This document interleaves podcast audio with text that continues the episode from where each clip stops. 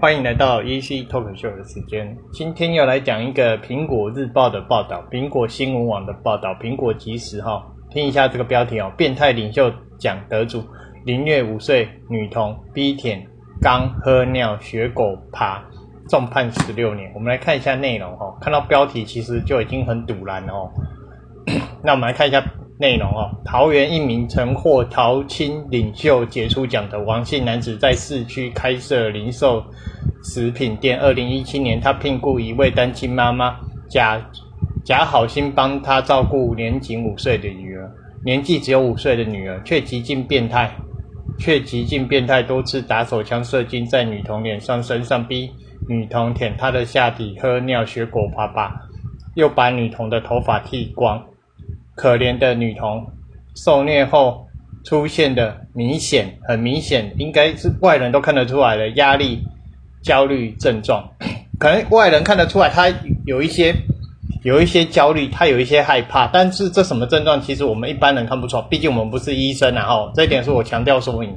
然后接下来去看一下内容报道：桃园地院一审判王姓男子十二年徒刑。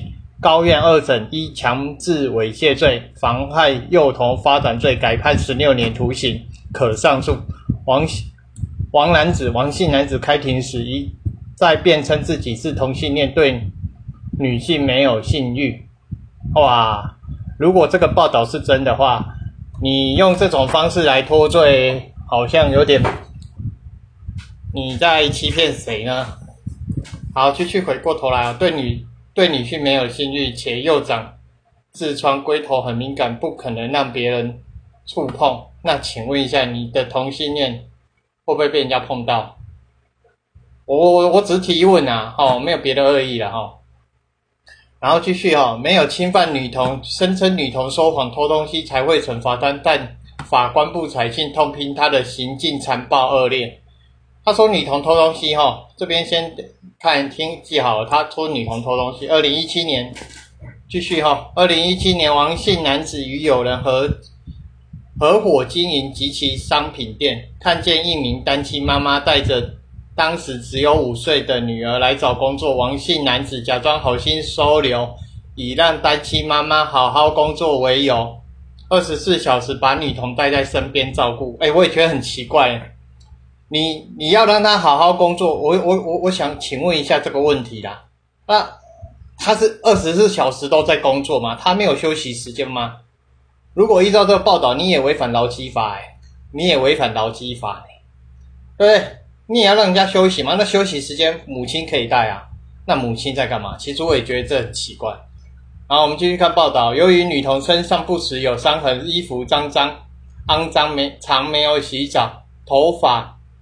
被剃个精光，邻居私下询问他平常生活状况，女童总是欲言又止。最后是由邻居看见他被打成熊猫眼，女童才说遭到男王姓男子凌虐，案情才曝光。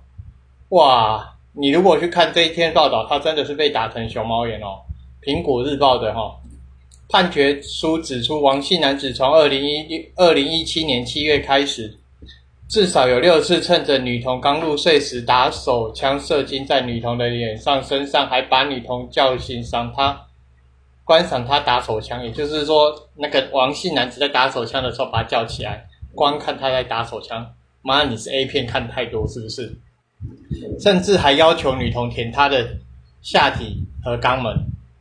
看你娘，才五岁而已，才五岁而已。女童虽然对性懵懂。但应讯时却说出男王姓男子叫他舔他的鸡鸡蛋蛋，他可能不知道那什么啦，可能听到王姓男子说鸡鸡蛋蛋，还说王姓男子的鸡鸡长长软软的，把白色的东西有没有白色的东西用在我身上，女童吃到精液，那个女童只会说白白白白的东西用在我身上啦，然后继继续报道，女童吃到精液说出咸咸。味道咸咸的味道，女童还说舔过王姓男子屁股一次，臭臭咸咸，很恶心。离谱的是，女童还说王姓男子曾经尿到尿在她嘴巴里，逼她喝尿，还要罚跪磕头一百下。哇，看另外，女童还说王姓男子逼她睡觉不能穿衣服，还要学狗趴跪在地上，也常殴打他，还曾把尿装在保特瓶内逼他喝下。王姓男子甚至曾叫他张开嘴巴，直接尿在他的嘴巴里面。啊，光看到前面。睡觉不能穿衣服，还要学狗趴在地上干你啊！你 A 片看太多是不是？凌虐片吗？这是已经凌虐的行径了。王姓男子的行径令人发指，真的是妈的！他只承认，听清楚哦，王姓男子他自己只承认了射精在女童身上，把女童头发剃光、罚跪等症状。他妈的！你不是前面才说女童说谎吗？因为他偷东西才会惩罚惩罚她吗？现在又说他只承认，妈的！那也就是说，其实基本上你都有做嘛。然后他又要说什么？辩称女童说谎偷东西才会惩罚他。对，小朋友偷东西说谎，我们是应该要教育他，做一些处罚。但因为年纪不同嘛，所以我们的处罚程度也不同。可是呢，你这种行径呢，我凭良心讲。他现在五岁，因为他没有反抗能力。就算他今天成年了，你用这种行为，他妈成年成年的女性男女性，我们要我们要污蔑女性啊！成熟的女性也不可能让你这样，除非她是自愿。不过大部分不会，那个只有 A 片情节，那是假，那是假的，那是假，那是假的。那光不不不不是只有女生女童五岁的女童会，五岁的女童。不可以，连你连其他女性不管几岁都不可以，都不可以这样做，都不可以这样做，除非你们男女朋友自己要玩一些什么 cosplay 啊，或者一些情趣啊，那是你们自己的事情。可是你这个用在人家这种身上，真的是很变态，才会惩罚他，自己逼他逼女童填。然后我们继续回过头来哈，是回过头来看报道。至于逼女童舔下体的部分，王姓男子一概不否认，又辩称自己是同性恋，对女童没有性欲，没有性欲啊！他妈的，你看你不是很很奇怪啊？没有性欲，把金射在女童身上，然后又长痔疮，龟头很敏感，那你把金射在女童身上，然后你一碰到就射了，是不是？哦，这真的是哦，不可以让别人触碰，所以不可以让别人触碰，所以你自己把金射在他的身上嘛，不是吗？啊，然后我们继续回过头来报道哦。但女童就医时，医师评估她在谈及性侵事件时有明显的压力、焦虑，也出现了逃避行为，且会重复反追过去遭到性侵及身体受虐的经验的现象。经验的现象证明女童具有创伤后的压力症候群症状。另外，女童的内裤上。也有王姓男子的金斑，唉，人家都验出来了，确实说辞可信，内裤上有金斑，因此不采信。废话，要我是法官，我也把你只有十六年，真的，你假释顶多八年而已。如果表现好，假释顶多八年就可以出来，一半嘛，二分之一嘛，或者是九年嘛，哦，至少猥亵男痛批哦，匪人所匪夷。匪夷所思的极不人道的暴力羞辱，以属凌虐，严重了女童的身心发展。依照强依照强制猥亵罪，妨碍重判十六年。另外，检方另控王姓男子用牙刷插入女童的下体，法官认为这部分罪证不足，裁判无罪。也就是说，这部分没有，可是前面的。性侵所有的报告、所有的指证、所有的证据，我只能说啦，你他妈的真畜生啊！人家才五岁而已，就算不是五岁啦，好啦，不管什么年纪啊。如果说你们是男欢女爱，那就算了，但是你不是诶而且你还得做桃桃桃园青年的桃青领袖杰出奖，他妈的嘞！现在是怎样打着自己拿着这个奖，就觉得大家都就会就会觉得大家，你是觉得大家都会觉得哦，你不会任何犯法吗？不可能好吗？不可能好吗？真是哦。还有啦，我也觉得这个妈妈很奇怪，二十四小时丢给丢给那个别人照顾，你不觉得很奇怪吗？你自己的小孩，你顶多工作八小时，你顶多拖个，比如说你去去五岁嘛，应该也上幼稚园的年纪嘛，看有没有公托啊，还是什么之类，或者幼稚园边工作嘛，边工作边负担嘛，对不对？你托给他照顾二十四小时，那也就是说你工作以实际八小时来看，那你其他十六个小时在干嘛？扣掉八小时睡觉，八小时工作十六，那你剩下八小时在干嘛？还是说他都让你工作二十四小时，从来没有关店？那你这部分为什么劳基法没有用？其实我也觉得蛮奇怪的。这这个你妈妈啦，但是我会呼吁各位啦，人家才五岁啊，妈妈是有错，可是这个男性错的更离谱。我会呼吁各位啊，如果你真的有真的有那方面的很很大很大的需求，反正现在我相信 YouTube 大家有有土博大家的频有土博这些频道，应该很多人都看过。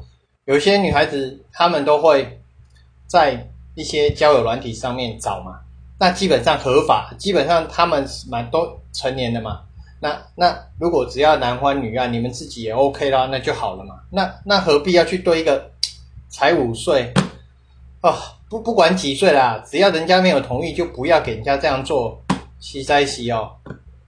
你真的是哦，唉。这不知道该怎么讲，这个社会真是病态一大堆啦，很多啦，只能说一堆啦，不能说全部啦，因为还是很多人都不会啦。再来就是一个大陆的报道，东森新闻 ET Today 的新闻员啊，不能说呃 ET Today 不好意思，是 ET Today 新闻员哦，五岁五岁的孩童被遗忘在教校车内，六十度狂烤九个小时，监视器曝光生前的惨状，也就是说他已经挂掉。大陆广东省七月发生一起人为疏失夺命事件，当地五岁也是五岁孩童小景搭乘校车上幼稚园时，不料下车时竟被竟被跟车老师校车驾驶遗忘在车上，导致他在太阳直晒的校车内无法脱困六小时。下午放学后，其他人发现时，他已经严重脱水，消息让家属悲痛无法接受。凭良心讲啦，如果我是家属，我他妈一定把学校给翻掉，把这间幼稚园给翻掉。为什么？第一个问题，你去老师去接司机，可能开车好，那你司机开车沿着路线去接人，接多少人，有多少学生，什么时候接到人，这些应该要很清楚啊。这本来就工作啊，你不会路线一天到晚改来改去啊，你不会今天走这条路，明天走这条路，后天走那条路，每天都走不一样的，不可能嘛。除非你是道路在施工才会改路线嘛？如果在道路没有施工的情况下，都是好的情况下，你每天的路线应该是一样的，每天接到的人也应该是一样的嘛。除非你有新生进入嘛，那你新生进入顶多多一两个嘛。好了，就让你多十个，顶多走个几次应该知道了吧？这是第一个问题。你可能第一次开好好，那如果说你是第一次第一次走那条路线，OK，那至少上车多少人，下车多少人，老师应该要先点完人数吧。点完人数吧，你可能接那个老师只是负责接送那些小朋友上下学的，好，可能不知道名字，那你是，那你应该会算数吧？一二三四五六七八九十几个人，二十个人数到二十，三十个人数到三十，那你下车的时候应该要点人数吧？你不会上车十个，假设你上车十个人，下车九个人，你不觉得很奇怪吗？一个人凭空消失，很不觉得很莫名其妙吗？你如果一个人上车十个，下车九个，一个人凭空消失。妈，你们家那个是见鬼了，是不是？啊，见鬼了，是不是？不太懂诶，因为其实基本上我也是教育，我也是学校教育者。可是我每一次，因为可能第一次我们大家见面的时候，可能没办法一瞬间把所有的名字记起来。可是至少长相是记得的，因为一次教的班级太多的话，一次是教的班级太多的话，那我们不太可能一次把所有人名字这么多两百将近两百个人的名字记起来。但是有一点可以记得住的，有一点可以记得住的是什么？有一点，也大概一百七十五个人啊，大概一百七，我们可能一第一天没办法完完全全记住，可能要过好几天、好几次上课过后，可能才可以百分之百叫得出，哎，轻而易举叫得出每个人名字。可是有一点，我们长相应该会记得，长相会记得，所以我们大部分认长。第二点，每次点名的时候，每一次来的时候，都一定会算总人数，这是最基本的，最基本的。只要他没有来，只要假设这个班级二十五个人，可是你的总人数是二十四个，这时候就要问了：第一，是不是请假？老师找，请假老师找这些原因，否则他应该请假老师找，或者是他肚子痛上厕所还没有回来，那就稍微等他一下，等个三到五分钟，如果再打给老师，或者是联络家长等等之类，这些这些方法这些事情本来就是一位老师，更不要说你是跟车的老师，上车的人数有没有接到人，他妈你都不用算吗？我是觉得这个太离谱了，台湾有没有发生我不知道。希望大家都不要发生，这是大陆的一个一个事件哦。但是哦，至少每一次都要做到总人数要对，因为长相一定大家都知道。那个一些同学离同学，每个同学基本上他们自己都会认识。那只要问一下谁没有来，谁没有，基只要少了人数，只要问了一下原因。如果他是请假，老师找或者是上厕所，上厕所可能三到五分钟。可是如果是如果是那种请假老师找，那个可能晚一点，老师也会通知你。毕竟，毕竟该堂课任课，假设任课老师是我，他不在我当然会担心，我也是要回报。因为他跑去哪里，他没事，当然天下太平嘛。他有事，你就完蛋。可是不会有人赌他，不会有人赌这个问题啊。宁可宁可就是多担心一点，就是多分担，都就是多谨慎一点，不要让他不见。因为毕竟。每个小孩来到学校，或者去到，不管是学校幼，不管是幼稚园、小学、国中、高中、大学，每个爸妈都希望自己的小孩子出去上课，出去不要说出去学校，出去任何地方玩，都希望他平安的回家吧。所以，我真的觉得这篇报道跟前面那篇报道，哦，虽然说小孩子的行为有些时候要教育没有错，可是呢，要适当，而且不要把小孩子遗忘，也不要做出这种。第一个性侵五岁，他妈的你畜生哦！第二个这个丢在上面不知道，妈的嘞！你得揍他，揍他老师！不要说做什么啦，你跟车校车可能自己也忘了，他只负责开车而已啊！一定现场老师一定没办法，而且我最最好笑的是，他到下午要下午放学时才被发现。那你中间所有任课老师都不会点名的吗？都不会点名的吗？都不会点名的吗？我真的是觉得这不够喊哎！你所有任课老师都是怎样？东西低头吗？东西低头吗？也呼吁各位啦，真的，真的，如果是你是任职，不管是幼稚园、小学、国中、高中、安心班、补习班，不管什么班，总之要点名。可是通常到到高中的时候，大家会比较自律，尤其是国小。幼稚园跟国小阶段会比较危险一点，自主性还没有这么强，还比较懵懵懂懂，所以呼吁各位老师还是要点一下名。好，那今天就这样，因为昨天有事没上线，今天才上线，谢谢，拜拜。